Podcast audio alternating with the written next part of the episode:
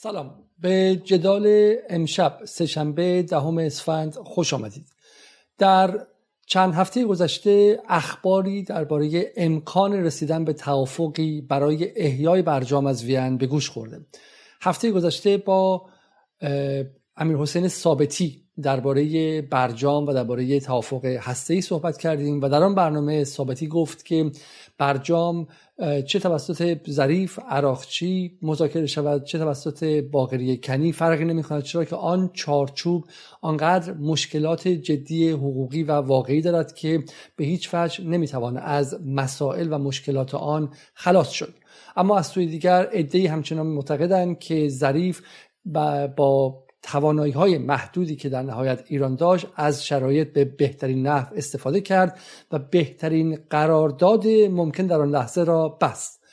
مسئله این است که در سالهای گذشته بحثی جدی علمی و فنی و بیغرزانه درباره برجام در سپهر سیاسی و فکری ایرانیان صورت نگرفته. در یک سو صدا سیمایی بوده که درباره برجام تا حد ممکن صحبت نکرده تا متهم به جناحی بودن نشود و آن را از تابو بودن خارج نکند و از سوی دیگر متکلم وحده برای سخن گفتن درباره برجام بیش از هر چیز بی بی سی و بعدها ایران اینترنشنال و بقیه رسانه های متعلق به رقبا یا دشمنان ایران بودند. حالا ایران در این شرایط بسیار بغرنج سیاسی و ژئوپلیتیک جایی که اوکراین تایوان و مسائل دیگر نشان از ظهور یک نظم جدید دارد. مشغول احیای برجام است و ممکن است همین روزها خبر از نهایی شدن توافق به گوش ما برسد. وقت آن است که خانشی ملی و فراجناهی از برجام داشته باشیم تا بدانیم که در آن سالها چه اتفاقی افتاد که اگر این قرارداد احیا شود بدانیم حداقل ملت ایران خود را درون چه چارچوبی گذاشته. این بحث بحثی برای خواندن گذشته نیست بلکه بحثی برای روشن کردن مسیر آینده است چرا که همین برجام قرار است دوباره انگار برپا شود. مهمان امشب من یوسف عزیزی است. با او دو بار پیشتر در جدال صحبت کردم و از این گفتگوها استقبال خیلی خیلی زیادی شده. برای همین از آقای عزیزی خواستم که در یک سلسله برنامه هایی که به صورت هفتگی امیدوارم هر سهشنبه برگزار شه قسمت هایی از برجام و قسمت هایی از مسیر تاریخی که از آغاز بحران هسته اتفاق افتاد رو با هم بازخوانی کنیم تا تصویر جامعه تری درباره مسئله هسته ایران داشته باشیم. اما قبل از شروع مثل همیشه از شما می‌خوام که از ما حمایت کنید. برنامه ها رو لایک کنید. عضو کانال ما که تا این لحظه فقط 10700 نفر ما مشترک داریم. در حالی که کانال های بسیار غیر جدیدتری در فضای رسانه بالا ایرانی هستن که ده ها هزار مشترک دارن و مشترکین در یوتیوب تعیین می‌کنن که صدای ما چقدر بلند باشه. همینطور هم از مشترکین پترون و در داخل کشور هم تشکر می‌کنم. یک نکته در مورد برنامه دیروز می‌خوام بگم. با آقای دکتر مرتضی محیط که استقبال خیلی خوبی از اون برنامه شد و در ابتدای برنامه های محیط چیزی گفتن درباره جنگ ایران و عراق. دقت کنید که ما در جدال کارهای متنوعی داریم به صورت همزمان انجام میدیم. جدال یک آزمایشگاه رسانه‌ای بیش از هر چیز نه فقط یک رسانه خرد. ما داریم سعی می‌کنیم که در اینجا فضایی رو ایجاد کنیم که تا اتفاق نیفتاده مباحثی رو باز کنیم که خیلیشون تا اتفاق نیفتاده و تابوه. همینطور مهمانانمون رو بسیارشون از کسانی انتخاب کردیم که تا به حال تجربه رسانه ای نداشتن. بسیار از جوانانی که شما دیدید کارشناسانی هستن که بسیار درخشان هم بعضیشون ولی اولین باره که جلوی رسانه می نشینن و ممکنه که اونقدر تجربه نداشته باشن و جدال می‌خواد که به اونها این میدان رو بده تا بتونه کارشناس درست کنه. برای اینکه رسانه بدون کارشناس وجود نداره در هیچ جای جهان و در ایران به خاطر بسته بودن فضای رسانه‌ای تعداد افرادی که اون تبهر سخن گفتن داشته باشن کمه. اما از سوی دیگه ما می‌خوایم مهمان ما می‌خوایم ما می‌خوایم مخاطب رو هم درست کنیم. مخاطب باید عادت کنه که افراد مختلف نگاه های مختلف دارن. دکتر مرتضی محید درباره مسائل امروز نگاهی داره که با جدال مشترکه اما خانشش از بحث جنگ عراق یا ابتدای انقلاب ممکنه با من و با شما مخالف باشه و ما در جدال این اجازه رو میدیم که افراد با نگاه های متفاوت از زاویه های مختلف به مسائل نگاه کنند. برای همین از شما تقاضا می‌کنم کمی صد داشته باشید و برنامه ها رو ببینید و اجازه بدید که همین صداها به گوش شما برسه. در نهایت خودتون می‌تونید انتخاب کنید. این شما و این برنامه امشب اولین قسمت از سری بازخانی برجام با یوسف عزیزی.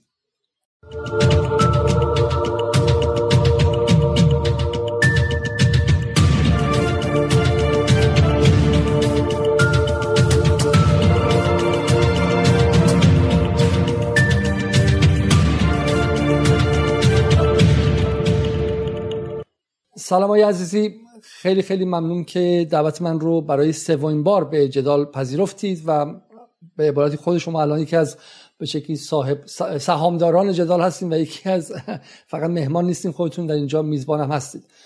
ما تصمیم گرفتیم که درباره برجام این بازخوانی رو انجام بدیم. چون به نظر می‌رسه که افسانه های متعددی حول برجام شکل گرفته. این موضوع دیگه قراردادی در 200 سال و 400 سال و 500 سال گذشته نیست. قراردادی است که جلوی چشم ما اتفاق افتاده. زمانی که اغلب ایرانیان به رسانه های جمعی فراوان دسترسی داشتن شبکه های اجتماعی دسترسی داشتن و با اینها ما که نگاه می‌کنیم می‌بینیم که بیش از آن که ما با فکت با واقعیت روبرو باشیم با داستان پردازی ها و افسانه های گروه های مختلف سر کار داریم. به نظر شما برای فهم مسئله هستی از سال تقریبا 81 به امروز از کجا باید شروع کنیم؟ با عرض سلام خدمت شما علیزاده و همه بینندگان برنامه های شما و در رسانه مستقل جدال. من هم تشکر می‌کنم از شما که این فرصت رو ایجاد کردین تا ما بتونیم با یک نگاه بیطرفانه به این مسئله بپردازیم. خیلی اهمیت داره به خاطر اینکه ملتی که تاریخ خودش رو ندونه ملتی که نتونه درس بگیره از تاریخش مدام اشتباهات خودش رو تکرار خواهد کرد. بنابراین سوای بحث سیاسی و فشار این ور و فشار اون ور ما می‌خوایم یک در واقع داشته باشیم از مستنداتی که وجود داره چه در داخل ایران چه در خارج کشور و در واقع بتونیم برای مردم عزیز کشورمون و جو... مخصوصا جوانهای عزیز کشورمون یک در واقع یک داستان واقعی یک حقیقت واقعی از اتفاقاتی که در این 20 سال و البته بیش از 20 سال هست background بحث هسته‌ای ایران رو در واقع بدیم. من فکر می‌کنم می‌تونیم برگردیم به دو سه سال پایانی دولت آقای خاتمی اوائل دهه 80 شمسی و اوائل حالا قرن 21 میلادی. زمانی که در واقع جورج بوش حمله کرده بود به خاورمیانه از اون سمت در واقع برنامه هسته ایران که MPT رو امضا کرده بود تحت نظارت های آژانس بود اما به یک باره در رسانه های جهانی به صورتی منعکس شد که ایران فعالیت هایی داشته بدون اطلاع جامعه جهانی بدون اینکه به جامعه جهانی اطلاع بده و ما باید بریم و در واقع خلاصه تحتوی ماجرا رو در بیاریم. فشار سیاسی و نظامی آمریکا بسیار بالا بود و از اون طرف سه کشور اروپایی تئوریک های اروپا معروف شده بودند کشورهای انگلیس، فرانسه و آلمان به نمایندگی از اتحادیه اروپا مذاکرات فشرده داشتند با دولت آقای خاتمی که البته پرونده هسته‌ای در شورای شورای عالی امنیت ملی بود اون موقع دبیر شورای عالی امنیت ملی جناب آقای روحانی بود که بعدا رئیس جمهور شدند و مذاکره کننده ارشد هم جناب آقای ظریف بود که بعدا وزیر خارجه شدند. پس در واقع اون پرونده ای که سال 92 به این تیم دوباره محول شد عملا یک background و یک پشتوانه ای داره از مذاکرات دو سه ساله در انتهای دولت آقای خاتمی. بسیار خب من میگم برای شروع اگر اجازه بدید یک قسمتی رو از نوار گفتگوی ظریف و سعید لیلاز بشنویم که تابستان در واقع بهار پارسال خبرسازترین اتفاق فضای سیاسی ایران بود و بعد برگردیم. دو یک دو. بله بله. یعنی من وقتی از نیویورک برگشتم خب قبلش که کارمند آقای خاتمی بودم آقای خاتمی هم منو فرستاده بودن نیویورک به عنوان سفیر. بعدش هم برگشتم جلساتی که دوشنبه ها آقای خاتمی برای سیاست خارجی داشتن مرتب شرکت می‌کردم در قبل از حالا شما دلیل مادیشو می‌خوان. بله. قبل از ثبت نام ریاست جمهوری هر دو بزرگوار به من گفتن که خب نظرت چیه؟ من گفتم ببینید یک گروهی کشور رو انداخته در یک چاهی و اون چاه چاه هسته ای و چاه فصل هفته. که می‌شد ازش پرهیز بله بله ما خب دو ما دور قبل در مذاکراتی که آقای دکتر روحانی مسئول مذاکرات بودن و من هم کار آقای عراقچی رو می‌کردم اون وقتی که مذاکره کننده اصلی بودم؟ پرهیز کردیم. بی بی سی گزارش داده بود که ایران در شرایطی قرار گرفته که باید انتخاب بکنه بین تصنیم یا شورای امنیت و آقای دکتر پیشرفت هسته ایمون هم کمتر نبودن نه نه نه بعد بعد از اون پیشرفت هسته ای ما کمی بود کیفی نبود. حالا من گفتم که این دولت دولت هش... نهم و دهم ما رو برده در یک شرایطی قرار داده که آمدن بیرون از این شرایط هزینه فراوانی خواهد داشت. و اگر این کار رو کسی غیر از خود این بزرگوارا انجام بده حتما متهم خواهد شد. و برای کشور بهتره که اینا انجام بده. یعنی شما پیش بینی می‌کردید شرایط فعلی رو؟ بله من روز من با آقای عراقچی روز اول گفتم به با آقای روانچی. گفتم ما در این وادی برای قربانی شدن آمدیم. برای قهرمان شدن نیامدیم. شاید با آقای دکتر آشنا هم که خیلی اصرار می‌کرد. حالا تا همینجا شنیدیم گمانم که اصل حرف رو مشخص کنم. اگر از بدید من چند تا نکته رو بگم آیه عزیزی. اصل حرف در ما اینجا داریم چیزی که بهش میگن نقد ایدولوژی یا نقد روایت هایی که در سیاست اتفاق میفته سیاست هر, هر نوع سیاست ورزی چپ راست اصلاح طلب اصولگرا حزب اللهی برانداز فرق نمی‌کنه. همشون یک خطوط روایت دارن. و خط روایتی که به برجام معروف هستش و خط به شکلی تس نخ تسبیح به هم پیوند دهنده اصلاحات اعتدالیون بخشی از حتی اصولگران و غیره بوده و سپهر سیاسی ایران رو از سال 91 92 تقریبا به اختیار خودش درآورده و پرسش هایی که مطرح کرده و دو قطبی هایی که ساخته تا همین امروز هم دو قطبی اصلی بوده بر این اساس بوده که در دوره احمدی نژاد یعنی در دولت هشتم و نهم ای به ویژه آقای سعید جلیلی به خاطر نشناختن دنیا و آشنا نبودن با زبان روز دنیا رفتن و به جای اینکه مذاکره کنن رفتن اونجا آیه قرآن خوندن شعار دادن آرمانگرایانه حرف زدن و این باعث شد اون کلمه‌ای که جناب آقای ظریف در این گفتگو میگن ایران به چاه ویل هسته‌ای بیفته. هم امکان قنیسازی رو از دست بده و هم ایران بره زیل بند هفت شورای امنیت که این دوستان معتقدن وحشتناکترین اتفاقی که از نظر حقوق بین الملل برای یک کشور می‌تونه بیفته و یک قدم مانده به جنگ. و مقصرم اینها بودن که زبان دنیا رو بلد نبودن به فن مذاکره آگاه نبودن زیاده خواه بودن و بلد نبودن که مذاکره در نهایت give and take ی که دادن و گرفتن و, جو و نوعی مصالحه و compromise در نهایت شما نمی‌تونی همه چیز رو داشته باشی. بر این فن مذاکره است.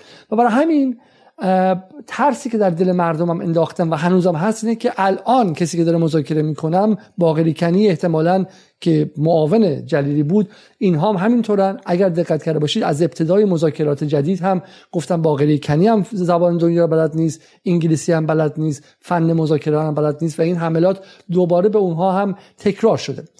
خب برای همین شکل زرد قضیه اینه که حالا ظریف انگلیسی خوب حرف می‌زد سالها در نیویورک زندگی می‌کرد دوستان انگلیسی زبان داشت با رسانه ها رابطه بسیار صمیمانه ای داشت و اون چیزی که به اسم دیپلماسی عمومی یا به شکلی آره دیگه پیوست رسانه ای مذاکرات بود رو خیلی خوب میشناخت.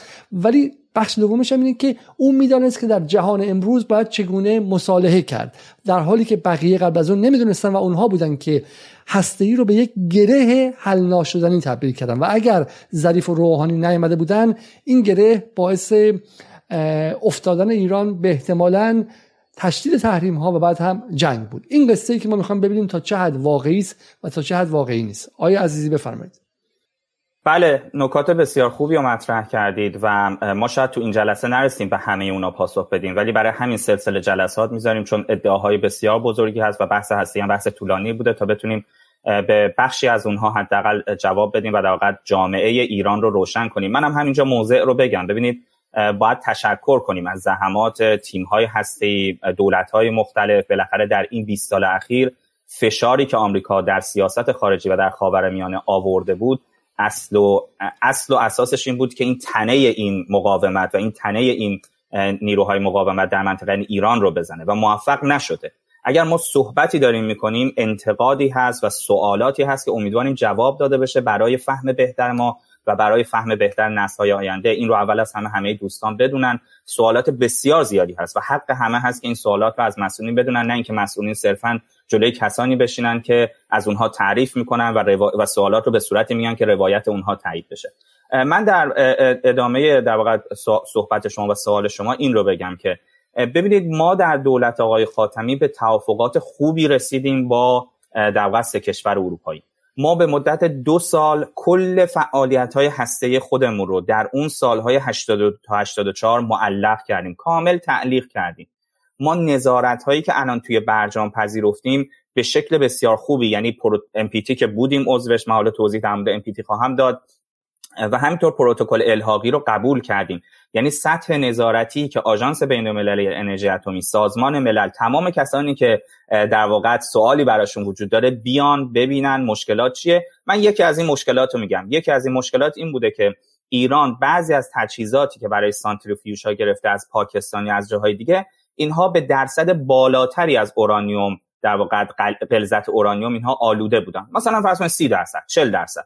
در حالی که برای بحث تولید انرژی شما به زیر 5 درصد نیاز دارید. خب این یک سوال فنی بوده و ایرانی هم گفتن سوال فنی رو می‌تونید بیاید جوابش رو بگیرید برید. ولی وقتی وارد یک بازی سیاسی و چرخه سیاسی میشه اونجا وضع فرق می‌کنه. و اتفاقی که میفته این بوده که ایران با اروپا به توافق می‌رسه. این مطلب رو آقای یوشکا فیشر وزیر وقت خارجه آلمان در کتاب خاطراتش نوشته. وزیر وقت خارجه انگلیس هم در کتاب خاطراتش نوشته. مستند و مستدل هست.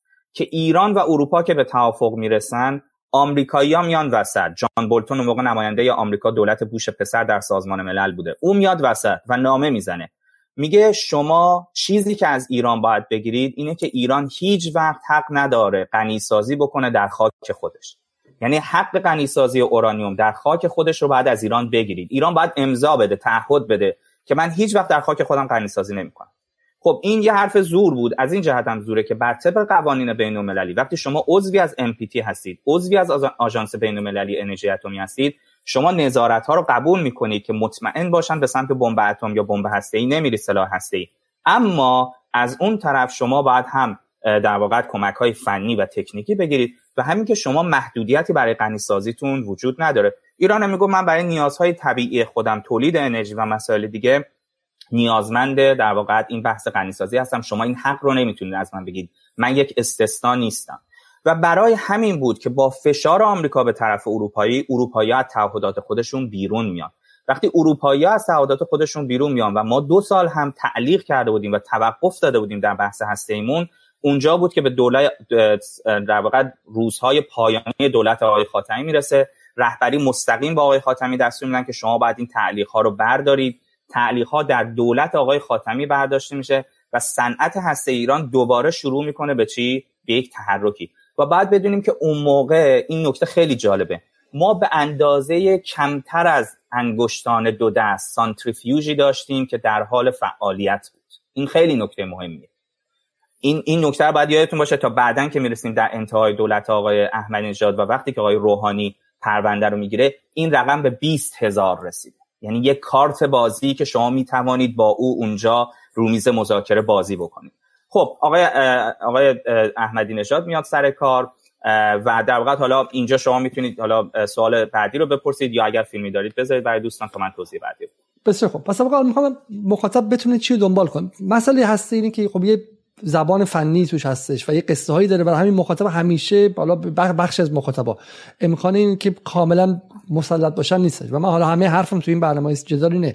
چون این گره خورده به معیشت به زندگی و به همه چیز ما می‌خوام این رو طوری مطرح کنیم که همه این کلاس درس برجام خانی همه شما بتونید بفهمید. خود من هم به عنوان دانشجو اینجا می‌خوام اینجا بفهمم. خب پس پس دعوایی که هست اینه که توی مذاکرات سعدآباد که آقای روحانی و همین تیم بودن آقای ظریف بودن و غیره مذاکره شد. ایران قبول کرد که پلم کنه مراکز غنیسازیشو و غنیسازیشو تعلیق کنه. درسته؟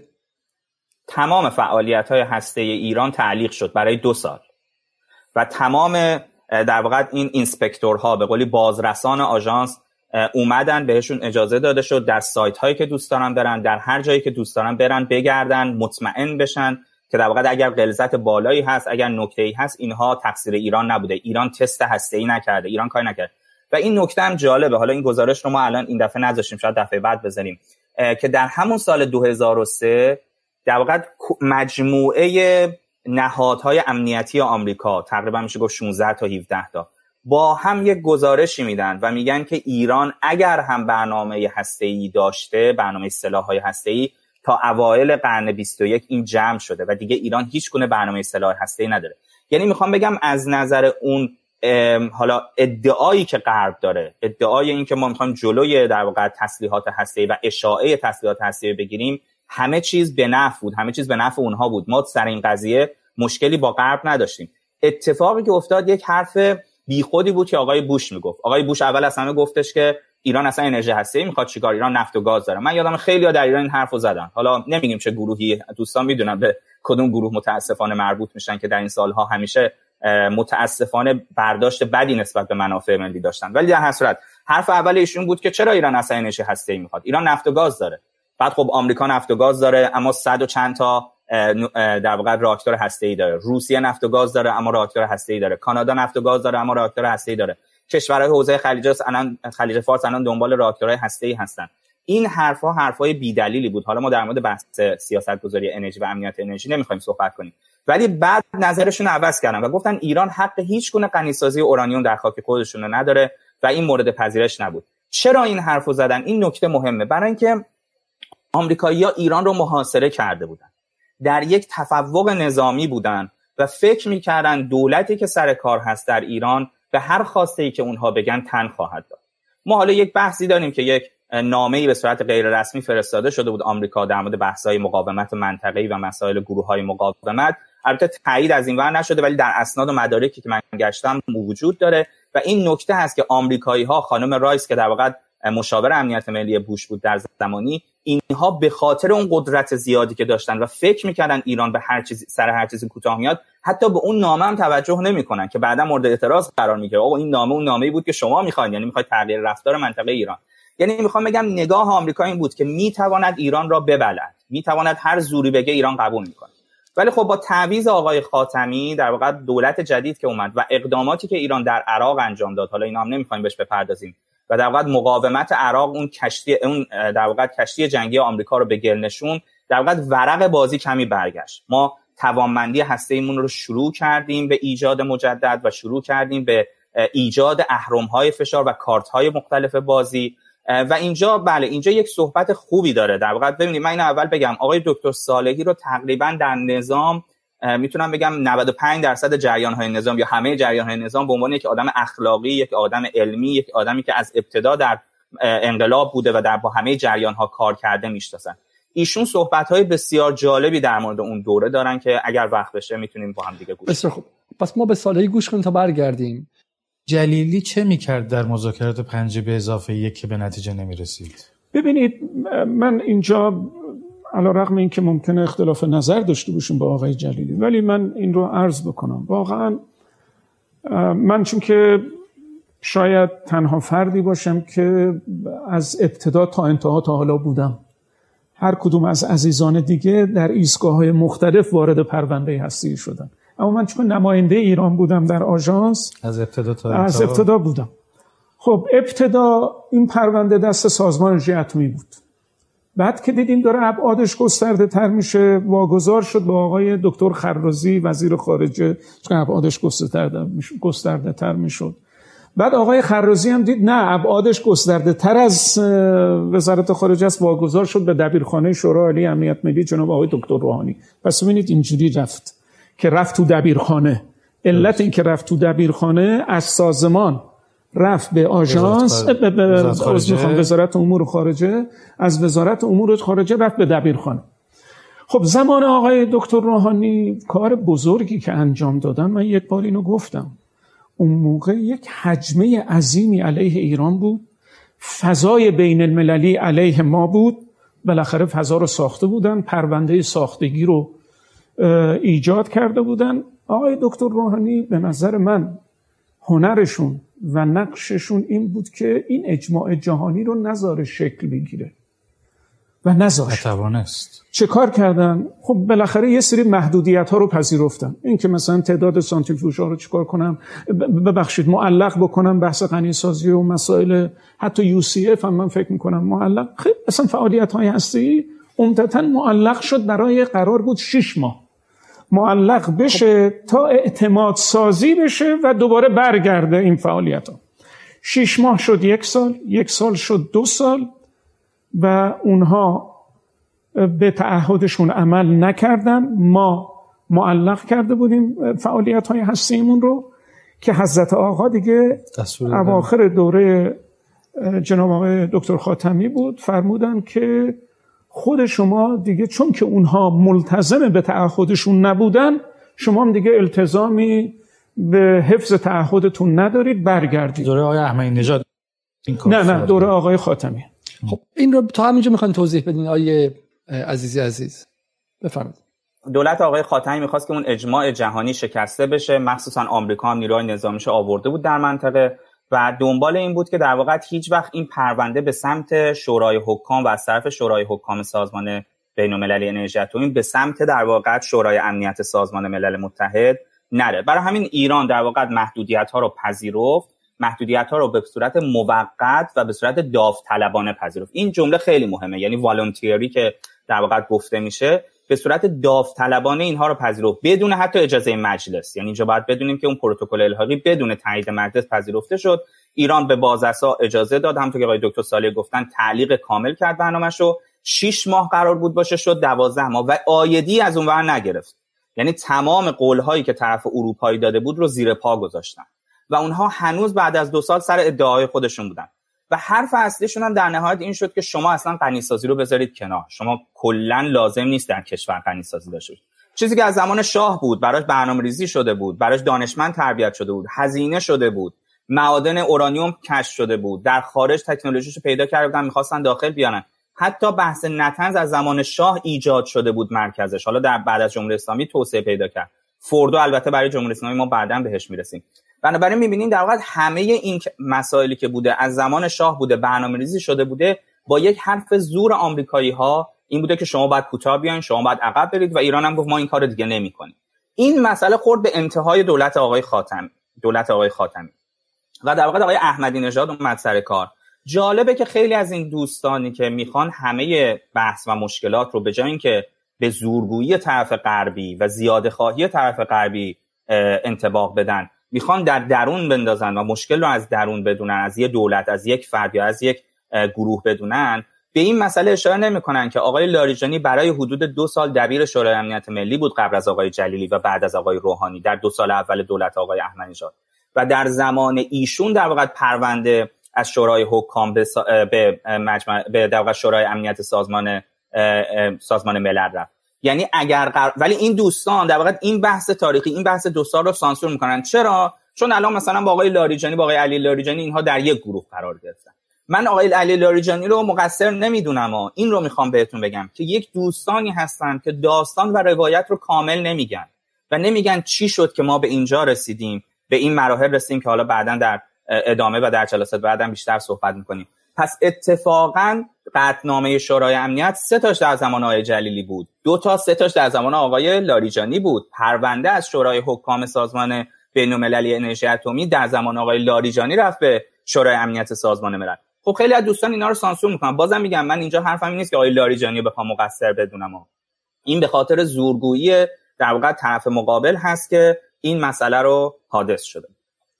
بسیار خوب. حالا می‌خوام یه مقدار دیگه از این گفتگو رو می‌خوام ببینیم. برو خارج. چند تن اورانیوم. بره روسیه.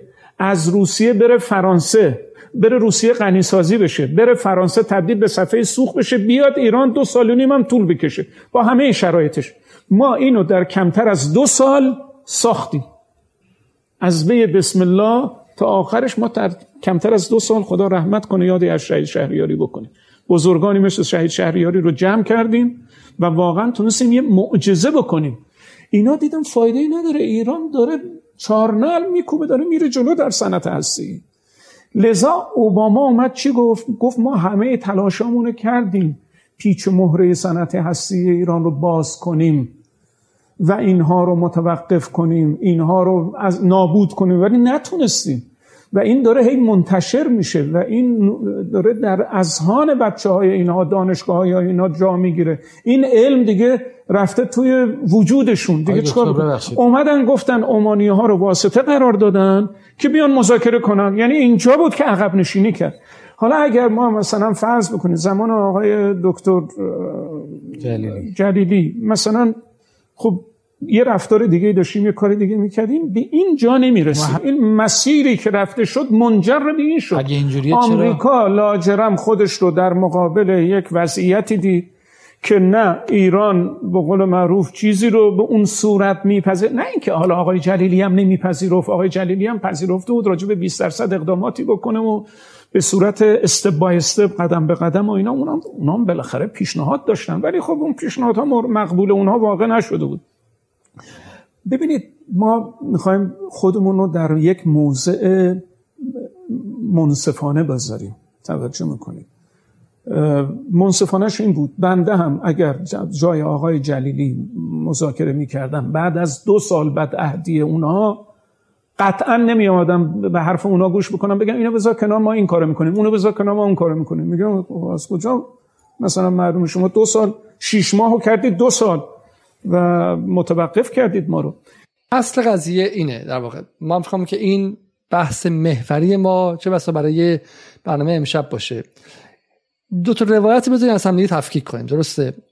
روایت اول اینه که چیزی که ما در ابتدا از ظریف شنیدیم. ظریف میگه که دوستان رفته بودند ایران رو در یک چاه ویل هسته انداخته بودند. احمدی نژاد گفته بود که اینقدر قطنامه بدین که قطنامه دونتون پارشه چنین چیزی یا پرشه. و گفته بود که این قطنامه ها ورق پاره بیش نیستن. جلیلی هم یک آدم متعصب متحجر عقب مانده ای که انگلیسی بلد نیست. دکتراش رو هم درباره سیاست خارجی در عصر پیامبر نوشته. این مجموع این پکیج رو شما در نظر بگیرید با اون چهره ای که به خبرنگار زنم نگاه نمی‌کنه. این رفته جلوی چه می‌دونم موقع کی بودش؟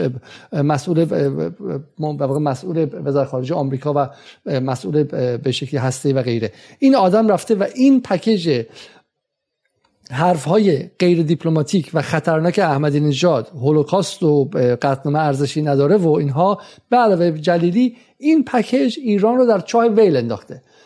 ولی صالحی چی میگه صالحی یه قصه دیگه داره میگه. اصلا یه ماجرای دیگه داره میگه. ماجرایی که اصلا نشون میده سیاست خارجی این نیست.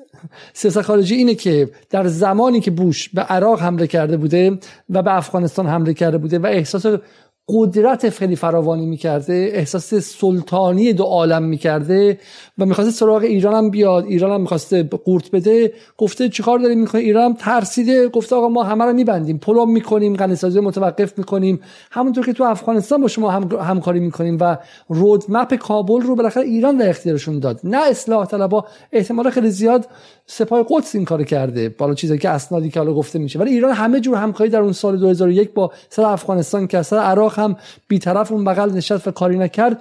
با این حال اون طرف اشتهاش سیری ناپذیر بود و پلم رو به پلم شدن غنیسازی ایران براش کافی نبود. این چه سالی؟ سال 84 قبل از اینکه احمدی نژاد بیاد. تمام نکته که آقای عزیزی می‌خواد بگه اینه که جای علت و معلول رو در این روایت اصلاح طلبها و غربگراها عوض کردن. علت علت تغییر رویه ایران این بوده که غرب به تعهداتش در سعدآباد عمل نکرد و احتمال زیاد در خانه شما اینه که اینکه واقعا نظام به کسی مثل احمدی نژاد هم برای انتخاب شدن متمایل شد این بود. خب نه علت این نبوده که اول احمدی نژاد اومد بعد رویه و استراتژی هسته ایران عوض شد. دقت کنید خب پس نکاتی که اینجا من میگم شما من اصلاح کنید. های عزیزی من این در تصوری که من دارمه. پس یک یک خط روایی اینه که مسئله هسته ایران متاثر از احمدی نژاد بوده. در حالی که ما چیزی که تو این قصه صالحی می‌بینیم اینه که نه آمریکا بعد عهدی کرد نظام سیاسی ایران در کلیتش خطش رو عوض کرد. درسته؟ و دومش اینه که ما می‌بینیم که چاه ویل رو جلیلی درست کرده. صالحی میگه نه از یک جای و بعد اصلاح طلبا و غیره. ما رو کشیدن بیرون با آی ظریف. در حالی که صالحی میگه ما قدرت هسته‌ای و سانتریفیوژمون از یه حدی که بیشتر شد آمریکا ما رو به عمان دعوت کرد. درسته؟ این این نقطه اختلاف. بله. درسته. ببینید یک نکته جالب دیگه هست اینه که آقای هم که گفتید آقای جلیلی آقای احمدنژاد اهل مذاکره نبودن. در حالی که بعد از انقلاب اولین مذاکراتی که در سطح عالی دو کشور برگزار میشه بین آقای جلیلی و همین ویلیام برنزی که الان رئیس CIA هست برگزار میشه که اون موقع نفر دوم یا سوم وزارت خارجه آمریکا بوده.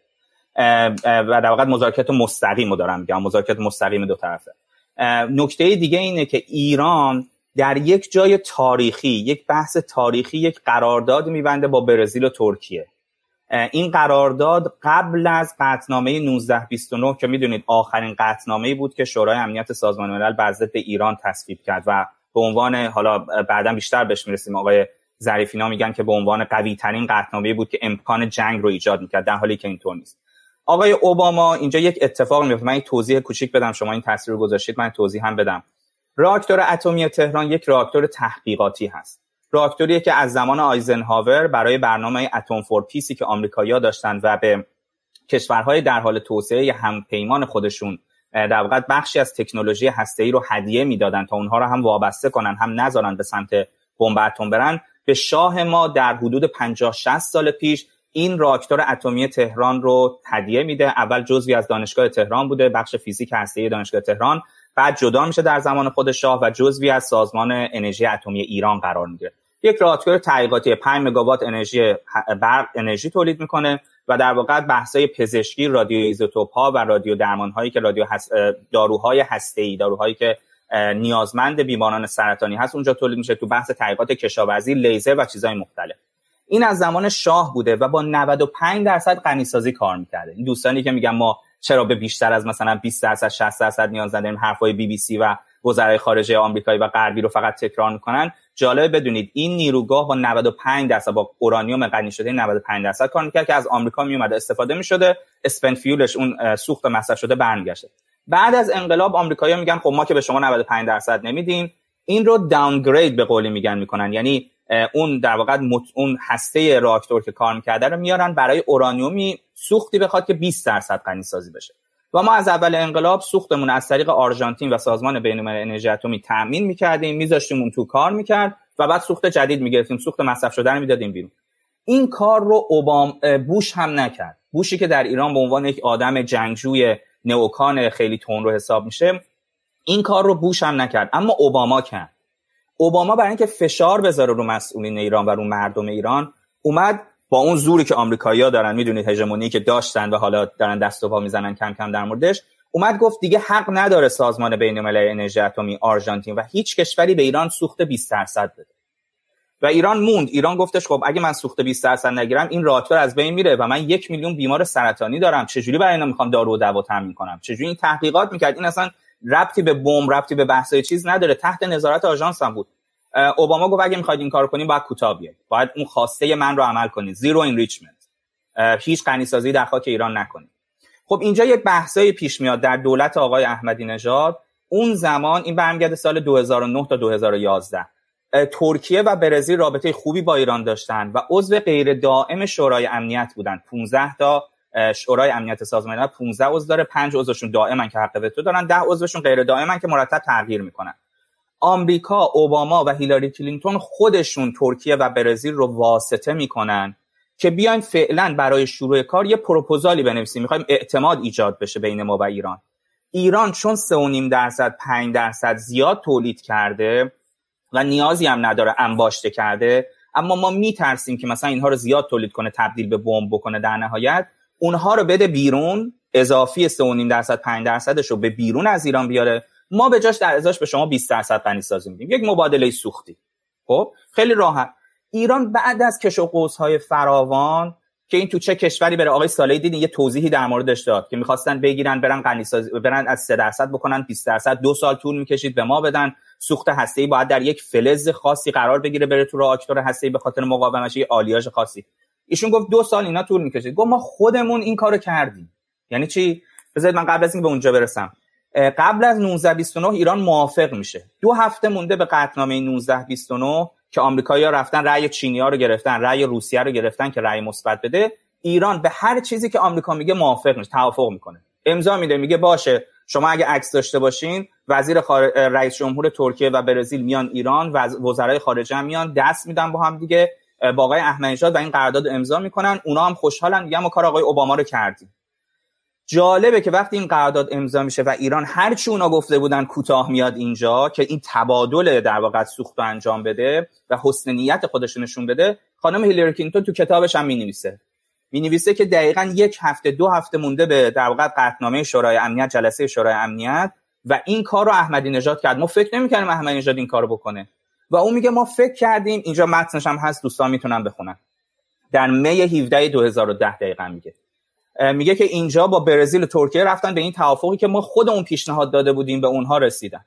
بعد خانم هیلاری کلینتون میگه که نه این bluff و نمی‌دونم ایران معلومه که اگه کوتاه اومده ما اگه فشار بیشتری بیایم بیشتر کوتاه میاد. 19 29 رو بریم تایید بکنیم چون رأی چین و روسیه رو هم گرفتیم. اگر اینو تایید کنیم ایران اون وقت مجبور میشه دوباره به زیرو انریچمنت بیاد. یعنی قبول کنه که اصلا غنی سازیشو بذاره کنار. ببینید هر جایی که ما نشون دادیم کوتاه اومدیم بدون اینکه دستمون پر باشه بدون اینکه برگ های برنده دیگه ای داشته باشیم آمریکایی‌ها متاسفانه سوء استفاده بیشتری کردن. و این این دلیلی بود این چیزی بود که تو این 20 سال دیدیم تو برجام دیدیم حالا بعدا به اونجا می‌رسیم توضیح خواهم داد. خب این توافقی که ایران کرده بود شما مقاله استفن والت آوردین. استفن والت بالاخره استاد دانشگاه هاروارد. من هشت ماه بین دوره دکتر دوم مسترم در آمریکا و دوره دکترا در همین بلفر سنتری بودم که مرکز اصلی بود. هر کس می‌خواست عمد برجام تهیه کنه میومد گزارشه بلفر سنتر رو میدن می‌دید. ایشون استاد اون دانشگاه و اون سنتر تحقیقاتی هستن. استاد بنامیه دوستانی که در ایران کارشونه ایشونو می‌شناسن. ایشون با عنوان اینکه این قرارداد می‌تونه پایه‌ای باشه برای بقیه تبادلات به مقامات آمریکایی میگه چرا اینو قبول نمی‌کنید؟ حتما باید قبول کنید. چون اولا خیالتون راحت میشه از اینکه ایران سمت بمب اتمی نمی‌خواد بره و سوختشو بیرون میده. و همین که این پایه‌ای میشه بعد اعتماد ساز برای مراحل بعدی در واقع مذاکره. خب ولی آمریکایی‌ها قبول نمی‌کنن. اینجا می‌خوام اینو بگم که با اینکه ایران در دولت آقای احمدی کوتاه اومد کامپرومایز کرد به قول آمریکایی‌ها. یعنی قبول کرد شرایط طرف مقابل رو. دوباره آمریکایی ها زیر قولشون زدن. ترکیه و برزیل جالبه که در اون قطعنامه شورای امنیت 1929 رأی منفی میدن. حتی ممتنع نمیدن. رأی منفی میدن ولی خب رأیشون دیگه تاثیر نداشته. این نکته رو اینجا داشته باشید تا چه اتفاقی میفته که آقای دکتر صالحی هم اشاره می‌کنه. آقای دکتر صالحی میگه که دانشمندان هسته ما و نام می‌بره از شهید مجید شهریاری استاد دانشگاه شهید بهشتی اگه اشتباه نکنم که اینها خودشون 20 درصد رو تولید می‌کنن.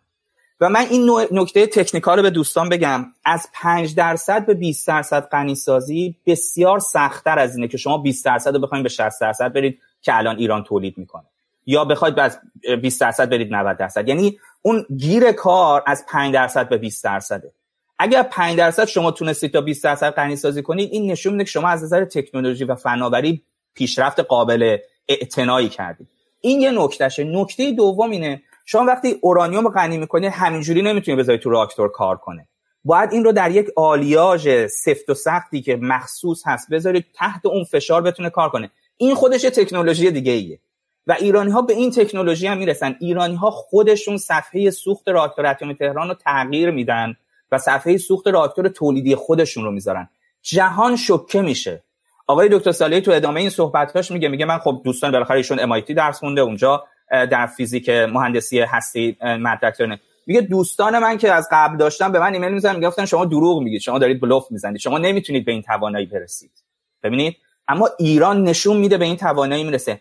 این پرونده 20 درصد بر اساس بسیاری از مدارک خود غربی ها که حالا در آینده در جلسه بعدم نشون میدیم یکی از بزرگترین دلایل و دلیل اصلی بود که آمریکای اوباما ایران رو دعوت می‌کنه به عمان و در واقع از اون پیش شرط آمریکا پیش شرط دوازده ساله آمریکا در مورد zero enrichment در ایران کوتاه میاد. دوازده ساله یعنی چی؟ یعنی از دولت بوش بوش پسر دولت و دوره اول آقای اوباما. یعنی از تمام اون ادعایی که داشتش کوتاه میاد و قبول می‌کنه حق غنیسازی ایران در خاک خودشو. این نکته بسیار مهمیه دوستان. یعنی اگر شما اهرم بازی کارت بازی نداشته باشید دیپلماسی ارزش نداره. دیپلماسی به تنهایی با خنده با کتوشوار با حرف زدن مهمه. اینها آرتشه. اینجا قسمت هنری دیپلماسیه. اینجا سی درصد چل درصد اهمیت داره. شاید انتقادی با آقای جلیلی باشه ممکنه درست باشه. من اونو جداگانه می‌تونیم بحث کنیم. ولی اینکه کسی بگه یک دیپلمات فقط با کراوات با یقه بسته با آستین قشنگ با انگلیسی حرف زدن می‌تونه طرف مقابل مجاب کنه حرف اشتباهی همونطور که در دو سال آخر آقای خاتمی مجاب نشدن. چرا اون موقع مجاب نشدن؟ برای اینکه ایران اهرم فشاری نداشت. می‌دونستن می‌تونن به ایران زور بز... زور بیارن و ایران مجبور قبول کنه. ولی وقتی شما از خودتون تولید داشته باشید قدرت درونزا داشته باشید بله مذاکره هم می‌کنید. کسی با مذاکره مخالف نبود. همونطور که آقای صالحی گفت آقای جلیلی در همین 20 درصد رفت و مذاکره کرد. گفت می‌تونیم استپ بای استپ در واقع بیایم با هم دیگه مذاکره کنیم. شما تحریم ها رو برداریم. ما هم کم کم در واقع بحث غنی سازی رو به اون حالت کم و کوچیک 3 درصد برمیگردیم که اونها مخالفت کرده بودن. حالا بعد می‌تونیم کم کم در مورد عمان هم در واقع صحبت کنیم تو این ده دقیقه باقی مانده ای که برای این جلسه داریم. بسیار خوب. دو تا نکته خیلی مهمی رو بنظرم باید بهش اشاره کرد. ببین حالا همین که شما میگید ما تو این برنامه ها همونطور مثلا هفته پیش باز با ابوالفضل بازرگان هم که یه نو گرا محسوب میشه همه هدفمون اینه که بحث سیاست خارجی سیاست منطقی و سیاست بین الملل رو از روبنای ایدئولوژیک خارج کنیم. ببینید حالا یک سمت ایدولوژی خب خیلی واضحه. یعنی وقتی که کسی میگه مرگ مرگ مرگ بر آمریکا من تا آخرین لحظه خونم برای مبارزه با آمریکا هستم این خب ایدئولوژیه. میگه کاری ندارم که الان شرایط واقعی روی میز چیه من اسلحه دارم ندارم آمریکا چه قدرت داره نداره. من برای آرمانم می‌خوام. میشه ایدئولوژی. ولی بحث اینه که اون کسانی که به این میگن ایدئولوژی و باش مخالفن یعنی غربگراها خودشون هم ایدولوژی دارن. یعنی اونها هم همونقدر ایدولوژی که میگن مذاکره مذاکره تا فقط مذاکره. و ما همه هدفمون در همین برنامه اینه که نشون بدیم سیاست تا حد زیادی منفک از این مسائل و و اتفاقی که در سیاست تأثیر گذاره نیروهای واقعی است. حالا نیروهای واقعی نیروهای واقعی نظامی هستن نیروهای واقعی به شکلی حالا توازن قوا در منطقه هستن. می‌تونه قدرت اقتصادی کشور باشه و غیره. ما تمام تلاشمون اینه که به شما نحوه محاسبه معادلات واقعی قدرت رو نشون بدیم. حالا از این نظر نکته که آیه عزیزی گفتن چیز جالب داره. این تصوری که خیلی از شما شاید نیاد چون سنتون پایین تر باشه در ایران بود که مثلا اوباما یک فرد صلح دوسته که متفاوت به صورت کیفی عمل خواهد کرد با ایران و این اومده که صلح جهانی رو انجام بده. خب نوبل هم بهش داده بودن نوبل صلح هم بهش داده بودن دیگه واضح بود. و بعد این ایران بود آقای خامنه ای بود و احمدی نژاد بود و تندروی ایران بود که نزاش. پس این ببینید یک افسانه دیگه است. در حالی که دقیقا همونطور که آقای عزیزی گفتن اوباما و بوش درباره اینکه خط قرمز آمریکا حق غنیسازی ایران درون خاک خودشی کاملا با هم یکی بودن. فرقی بینشون نبود. درست های عزیزی؟ و تنها چیزی که اون رو دقیقا همینطوره. و تنها چیزی که اون رو عوض کرد این بود که ایران یک دفعه رفت به سمت 20 هزار سانتریفیوژ و می‌تونست به سمت بیشتر بره و احساس کردن که تا 90 درصد هم دیگه راهی نمونده. درست یعنی یعنی خارج از لبخندها خارج از ادعاهای سیاستمداران آمریکا و سیاستمداران ایران اتفاقی که افتاد واقعیتش این که ایران چند مرده حلاجه. چقدر می‌تونه اصلا غنیسازی کنه؟ اگر ایران میومد تندترین شعارهای انقلابی رو می‌داد میگم ما می‌خوام اسرائیل رو محو کنیم آمریکا رو محو کنیم. ولی آمریکا می‌دونست که اینا دستشون خالیه و اصلا تا غنیسازی هزار سالی که راه دارن هیچ اهمیتی نداشتون شعارهای به انقلابی. درسته؟ ولی اون اتفاقی که ما همش داریم میگیم در اون حیث در اون چهار سال پنج سال بعد از سال بعد از سعدآباد افتادیم بود که قدرت واقعی ایران خیلی بیشتر شد در زمینه هسته‌ای و در زمینه در زمینه غنیسازی. بله ببینید این حرف درسته. یعنی من می‌خوام همینو بگم. بین این دو بین دیپلماسی قدرت نظامی قدرت فنی و تکنیکی قدرت اقتصادی اعتماد عمومی به حاکمیت همه اینها فاکتورهای مهمه. ما نمی‌تونیم هیچ کدوم از اینا رو کنار بذاریم. اگه من میگم قدرت هسته ما بردیم بالا به معنای نیست که دیپلماسی کنار بره. به معنای اینه که متاسفانه برخی از افراد از اون جایگاهی که هستن به صورت یا تکبودی یا حزبی یا منافع شخصی یا منافع گروهی نگاه می‌کنن. ما باید دیدمون رو باز کنیم مردم باید دیدشون باز کنن جوانها دیدشون رو باز کنن و بدونن که دنیای واقع دنیای حقیقی فراتر و وراتر از اون در واقع لاین هایی که توی شبکه های فارسی زبان نوشته میشه یا لبخند هایی که سیاست مدارا میگن. نه بسیار مباحث گسترده ای داره و اگر ایران خودش قوی باشه اگر از درون قدرت درونزا داشته باشه در هر میز مذاکره هم می‌تونه با دست پر و بهتر بیرون بیادش. بسیار خوب. حالا من می‌خوام دو تا کار کنم. قبل از پایان برنامه خیلی از سوالات دوستان بخونم. شما خیلی خیلی دیرتونه و بخشی از یک دقیقه از گفتگوی صالحی رو ببینیم درباره عمان. موافق هستین؟ بله بله. احساس کردم که وزیر خارجه بالاخره وزیر امور خارجه جمهوری اسلامی ایران یه اختیاراتی حتما داره دیگه. گفتم برید دیگه. فایده ای نداره. دیگه رفتن و خوشبختانه منجر به این شد که اینها اصل غنیسازی ما رو گفتن به رسمیت می‌شناسیم. این چه زمانیه؟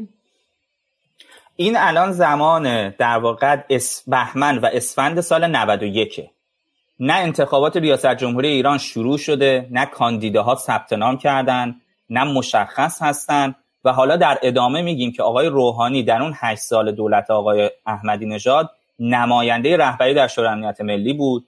آقای ظریف هم در تیم آقای روحانی برای انتخابات بود.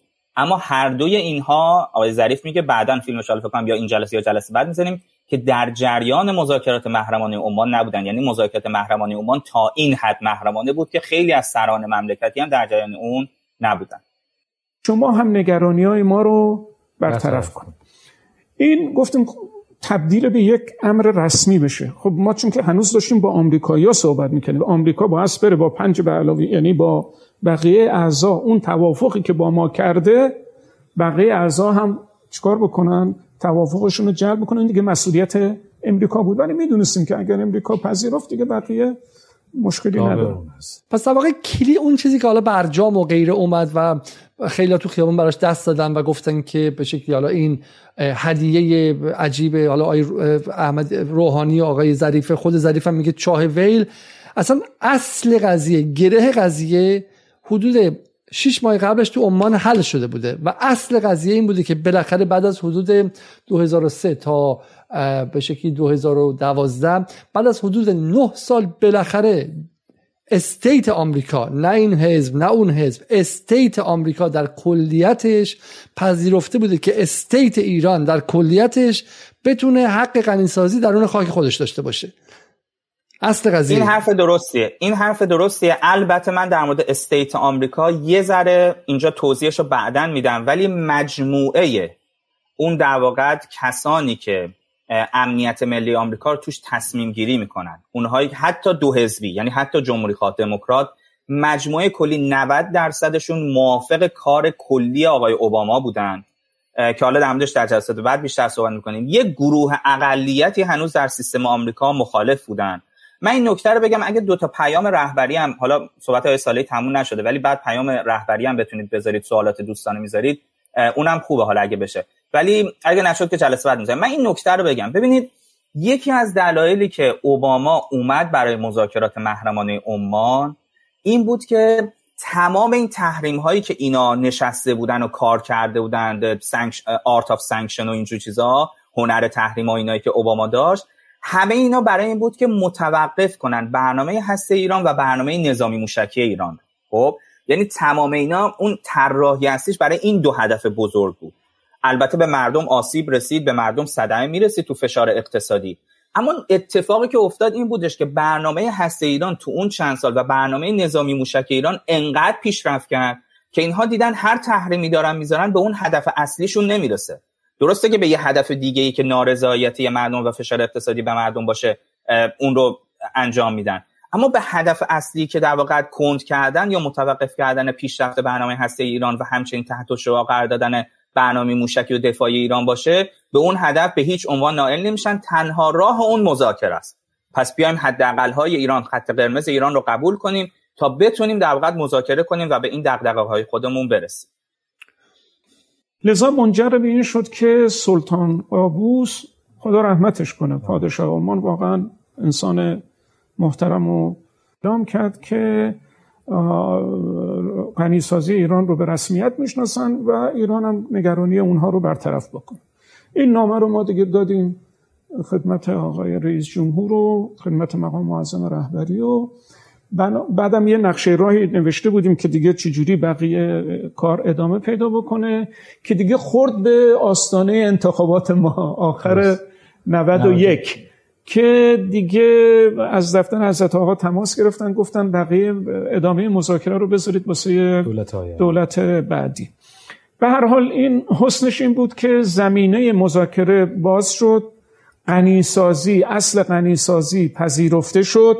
بقیهش دیگه در دولت آقای دکتر روحانی ادامه یافت. خب ببینید من فکر می‌کنم این کاملا گویا بود درسته؟ صحبت آقای صالحی همین جمله آخر این ده ثانیه آخر کاملا گویا بود که در واقع زمینه در دولت قبلی چیده شده بود آماده شده بود برای اینکه ما وارد مذاکرات جامعه تر بشیم. حالا این نوشتم از سخنرانی آقای خامنه ای در دیدار با مسئولان نظام در تاریخ دوم تیر 1394 که در سایتشون هست و میگه که این مذاکراتی که در واقع فراتر از مذاکرات ما با پنج به علاوه یک است مذاکره با آمریکایی هاست. متقاضی این مذاکرات آمریکایی ها بودند. مربوط به زمان دولت دهم هم هست. این دولت دوم احمدی نژاد قبل از آمدن این دولت این مذاکرات شروع شد. آنها درخواست کردند. واسطه ای قرار دادند و یکی از محترمین منطقه که سلطان قابوس آمد اینجا با من ملاقات کرد. این با خدای خامنه ای شخصا. گفت که رئیس جمهور آمریکا با او تماس گرفته و از او خواهش کرده و گفته که ما می‌خواهیم مسئله هسته را با ایران حل و فصل کنیم و تحریم ها را هم می‌خواهیم برداریم. دو نقطه اساسی در حرف وجود داشت. یکی اینکه گفت ما ایران را به عنوان یک قدرت هسته خواهیم شناخت. این نه به لبخند ظریف نه به انگلیسی نه به لحجه ظریف نه به لبخند روحانی نه به رقص و آواز گروه های سیاسی در ایران بعد از پیروزی روحانی و نه حتی من با اینکه معتقدم انتخابات مهمه اما در اون لحظه خاص نه حتی به میزان مشارکت مردم در سال 92 و آشتی نسبی بعد از 88 ربط داره. این همش مال کی؟ مال بهمن مال دیماه یا حتی قبل از اون آذر 91 درسته؟ گفتیم ما می‌خواهیم ایران به عنوان قدرت هستی خواهیم شناخت. دوم اینکه گفت ما تحریم ها را در ظرف شش ماه به تدریج برمیداریم. بیایید بنشینید مذاکره کنید. این کار انجام بگیرد من با آن واسطه محترم گفتم که ما آمریک... به آمریکایی اطمینان نداریم. به حرف اینها اطمینانی نیست. گفت حالا امتحان کنید. گفتم خیلی خوب. این دفعه هم امتحان می‌کنیم. مذاکرات اینجوری شروع شد. این جمله های خامنه ای با, با استیصال داره میگه. یعنی در شرایطی که فضای ایران زیر بمباران تبلیغات دروغ و 24 ساعته بی بی سی داره یک افسانه میگه که ظریف روحانی به تنهایی دارن در اونجا مذاکره می‌کنن در لوزان و ژنو و وین و یک سری آدم خطرناکتر از نتانیاهو و بن سلمان که دلواپسان ایران و سری چه می‌دونم دانشجویان تندرو در داخل کشور هستن می‌خوان این رو از حلقوم مردم ایران بکشن بیرون و نذارن که این دور و جواهر جواهر مذاکرات نصیبشون بشه و این ظریف مثل یک سوپرمنی داره وای میسته اونجا و مقابله می‌کنه هم با دشمن خارجی که بن سلمان و نتانیاهو و تندروهای آمریکا هم با دشمن داخلی که از اونها هم خطرناکتره. آقای خامنه‌ای میگه آقا مذاکرات من شروع کردم. خب و رودمپش هم یعنی نقشه راهش هم این بوده مشخص بوده. از اول خیلی ساده. یک حق غنیسازی ما پذیرفته ما جزو کشورهای هسته ایشیم دو همه تحریم ها برداشته شه و بعد ایران وارد مذاکرات شد. حلویی که بعد می‌رفت تو گلو و ما نشون خواهیم داد که چگونه این هلو به جای در گلو بره. حالا چه اتفاقی براش افتاد؟ هرچند ما معتقدیم که اونجا هم بیش از هر چیز مقصر آمریکایی هستن. این رو هم توضیح بدیم. اینو فکر می‌کنم بذاریم برای دوره بعد چون مربوط به دفعه بعد میشه. اینو بذاریم دفعه. بسیار خب من از شما تشکر می‌کنم. آقای عزیزی بیشتر از اون وقتتون نمی‌گیرم. قرار شما درست یک ساعت نگه داریم و همین خواهد بود. سوالاتتون رو زیر برنامه بنویسید که در برنامه بعد ما از آقای عزیزی بپرسیم و ادامه بدیم بحث رو. برای همین ما می‌خوایم این گفتگو رو interactive انجام بدیم با شما و به همراه شما می‌خوام انجام بدیم. چند تا از سوالها رو برای شما من خیلی خیلی سریع مثلا ببین یکیش خب همینه دیگه. خب میگه تیم همفکران جلیلی از آقای محمد صادق محققی. تیم همفکران جلیلی 8 سال وقت تلف کردن و وعده دروغ دادن و تحلیل نادرست دادن و نهایتا بحران اقتصادی سال 91 رو به وجود آوردن. پاسخ شما چیست؟ که بهش می‌رسیم. یا با همیشون میگه یک پاسخ از یک سوال از دل, دل واپسان آیا تحلیل های پیاپی غلط تندروهای مثل جلیلی در فاصله 84 تا 82 کافی نبود؟ آن هم انکار از ارسال پرونده به شورای امنیت و بعد انکار تحریم. نتیجه جز بحران اقتصادی سال 91 داشت. آقای پدرام کریمی میگه که لطفا بپرسید که تاثیر موشک ها بر مذاکرات در اون زمان چه بود؟ و علی کبیر میگه که شما توافق کردی. اینو بگو. ما مجبور به توافق بودیم. آیا شما هم نیاز داشتید به عنوان غربگرا میگه گمانم. میگه که آقا شما چرا در سال 91 رفتین پای مذاکره با آمریکایی ها سوالات خیلی خیلی زیادیه. لطفا زیر این یوتیوب بذارید. ما به تک تکشون پاسخ خواهیم داد در برنامه بعد سه شنبه هفته بعد ادامه این گفتگو با یوسف عزیزی خواهد بود و در روزهای آینده هم گفتگوهایی درباره اوکراین خواهیم داشت. شب روزتون خوش و از اینکه تا این لحظه مهمان مخاطب جدال بودین از شما تشکر می‌کنم. خدا حافظ